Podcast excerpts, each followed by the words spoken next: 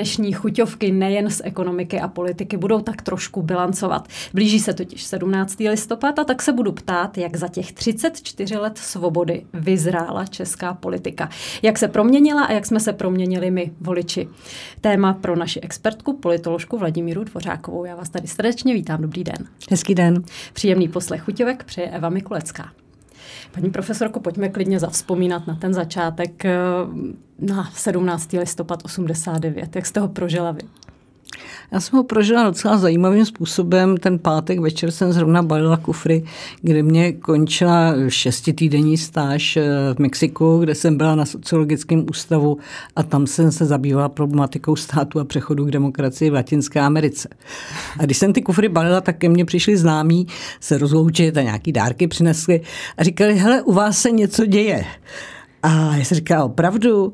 A říká, ale tam to bude trvat strašně jako dlouho, toto je, to je prostě tak jako zabetonovaný, tam ty změny tak jako rychle nebudou, protože my jsme sledovali tam odtaď vlastně, co se děje v té Evropě. No a poté, když jsem to viděla oni mi párkrát volali, tak jsem si připadala opravdu, že teda fakt tato prognoza mi zrovna nevyšla, protože to byl velice rychlý postup a velice rychlý, vlastně rychlá změna. Byl to šok pro vás třeba? Právě z tohohle hlediska. Eh, z tohoto hlediska, že se něco děje, to pro mě šok nebyl, protože mm, já vlastně v tom Mexiku jsem měla více informací, než bych byla bývala měla tady, takže jsem měla jako informace o tom, co se děje v různých eh, zemích Evropy a už jsme věděli, eh, jako to Polsko, to už bylo vlastně předtím půl roku, ale tady se moc ty informace nedělaly. A tam sociologové se prostě zabývali otázkami zejména teda transformací v Latinské Americe, takže je ta Evropa hrozně zajímala, takže tam bylo spousta, spousta spousta věcí a já jsem si vezla potom asi 10 kilo Xeroxu jako odborné, odborných článků, protože tam byla velká diskuse k tomu. Pojďme po těch dekádách trošku zhodnotit tu politickou scénu v České republice tehdy v Československu. Ta devadesátková éra politiky, jak byste ji nazvala jedním přívlastkem třeba? To asi jeden přívlastek nezvládnu. Ne, ne, opravdu ne, ale já bych řekla, že to byla uh, tvorba a zároveň destrukce v nějaké podobě. Uh, to znamená, tady bylo potřeba vytvořit ty aktéry, bylo potřeba vytvořit vlastně politické síly. V tomhle směru mě jako nepřišlo divný, že třeba Václav Klaus z toho občanského fóra vytvořil potom ODS. Ty politické strany tady byly na místě, bylo potřeba, aby vznikly.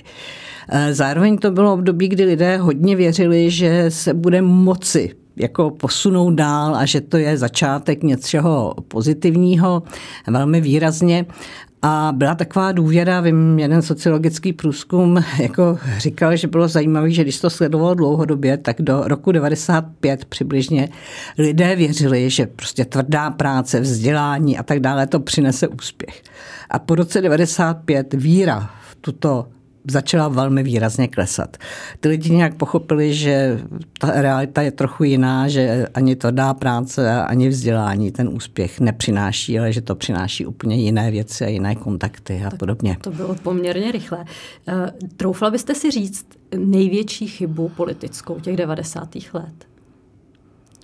Víte, největší chyba asi byla v tom, že my jsme neočekávali, co budeme vytvářet. Lidé neměli představu, co je demokracie. Oni si představili, že budou tady ty plné supermarkety, těch se dočkali eh, konec konců, ale třeba, že je vyvažování moci, jaká je role těch politických stran a především, jaká je role těch institucí, které dohlížejí na ten stát. Tady se privatizovalo 90% státního majetku, když to takto vezmeme.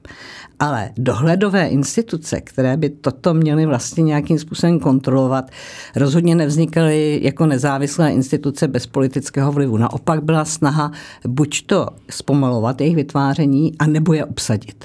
A tohle to si myslím, že byl ten základní problém. Ten stát, státní aparát neprošel velkou transformací, ale zároveň vznikaly okamžitě různé agentury, které byly jakoby z toho vyňaty, ale které byly pod politickým vlivem. Prostě nebudoval se stát, to bych řekla, že byla největší chyba. Nebudoval se stát, který má prostě mít určitou funkci. Hmm. Pak přišla ta doba mileniální 2000 až 2010. Byli politici tehdy na nějaké alespoň drobné cestě eh, k nějaké politické kultuře po vzoru, jak rádi se díváme do Velké Británie nebo jiných západních zemí? Nebo jsme se tak, toho ani nedotkli? My jsme se toho příliš nedotkli. Jako samozřejmě otázka politická kultura vždycky záleží jako, jako na té zemi a já se moc ráda dívám na záběry z britského parlamentu, protože je to opravdu humorné. On je tam i ten anglický humor někde v tom přítomný, ale má to jako prostě jistá pravidla. Tady přibližně od roku 2000 se pravidelně, vím, že jsem vždycky odpovídal, že se zhoršuje politická kultura, hrubne politika. A to jsem si jako v tom roce třeba 2005 nedokázala představit, co bude v roce 2010, nemluvím o tom, co bude poté. Takže jako ono spíše se to stále zhoršovalo, ale nemějme to za zlý jenom politikům, protože to je i mediální prostředí. A to mediální prostředí v tím, že jakou roli hrají třeba sociální sítě. E, nějaký hlubší rozbor něčeho, nikoho nezaujme.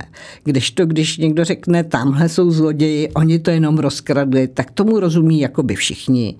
Přitom není jasné, o co jde. To znamená, lidé si zvykli reagovat na tato hesla a ti politici tato hesla používají. Bohužel mám pocit, že jim občas i věří a tudíž jako tu politiku dělají podle těch hesel, což už je pak mnohem větší průšvih. Vy jste se možná už dotkla eh, toho třetího období, hmm. těch posledních 14 let.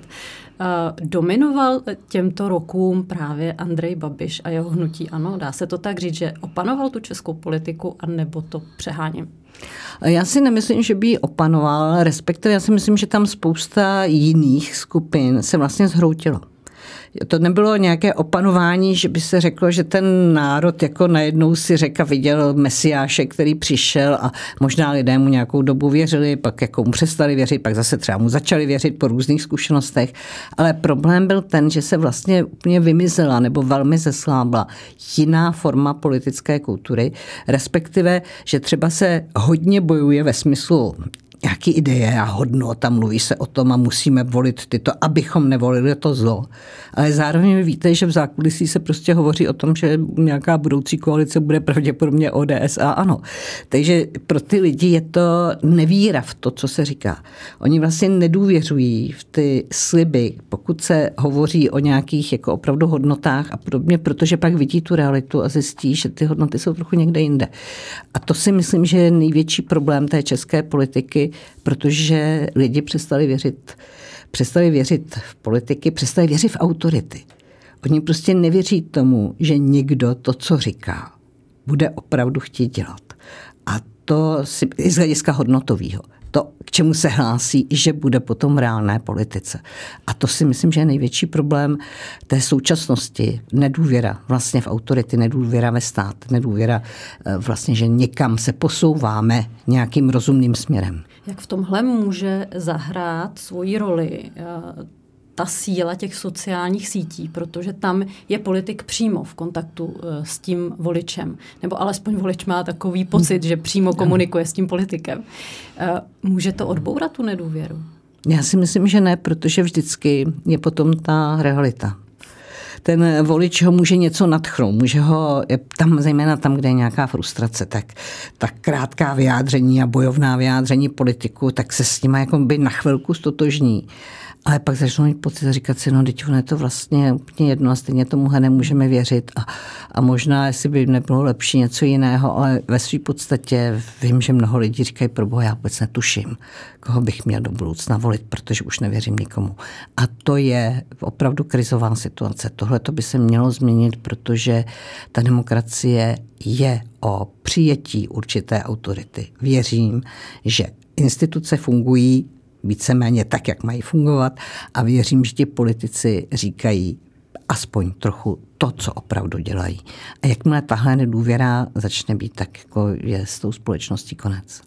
Když před čtyřmi lety vaši mladí kolegové z politologické fakulty Univerzity Karlovy studenti hodnotili těch 30 let od sametové revoluce, tak se ve směs všichni shodovali, že je nutné tu získanou svobodu hlavně uchránit pro budoucí generace.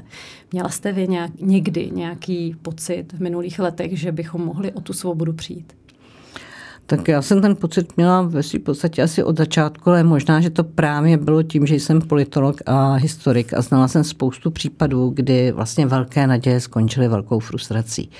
A zároveň eh, jsem si uvědomila, že věci, které běžné voliče moc nezajímají, tak vlastně se tu nedějí. A to je to budování státu, funkční instituce, vlastně tato důvěra, že, že tady bude něco fungovat a najednou máte pocit, že, že vám to nefunguje skoro nic. Kamkoliv se člověk podívá, tak mnoho lidí má problém s tím, že se říká, tak nemůžu sehnat penicilín, nemůžu sehnat tyto věci. Jsou to takové jakoby drobné krizové projevy, že, že vlastně něco opravdu příliš nefunguje a hlavně je to takový pocit, že se to málo vyvíjí, že není úplně jasný, kam jdeme. A tohle to je taky jako, jako špatný. Takže ten apel na závěr na české politiky do těch dalších 30 třeba let české svobody.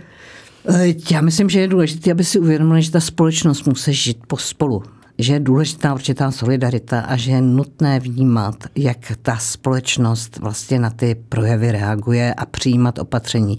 Ne v tom, že říkám líbivá hesla, ale v tom, že opravdu koncepčně vytvářím něco, co bude mít vliv do budoucna za pět, za deset let. To je třeba vzdělávání.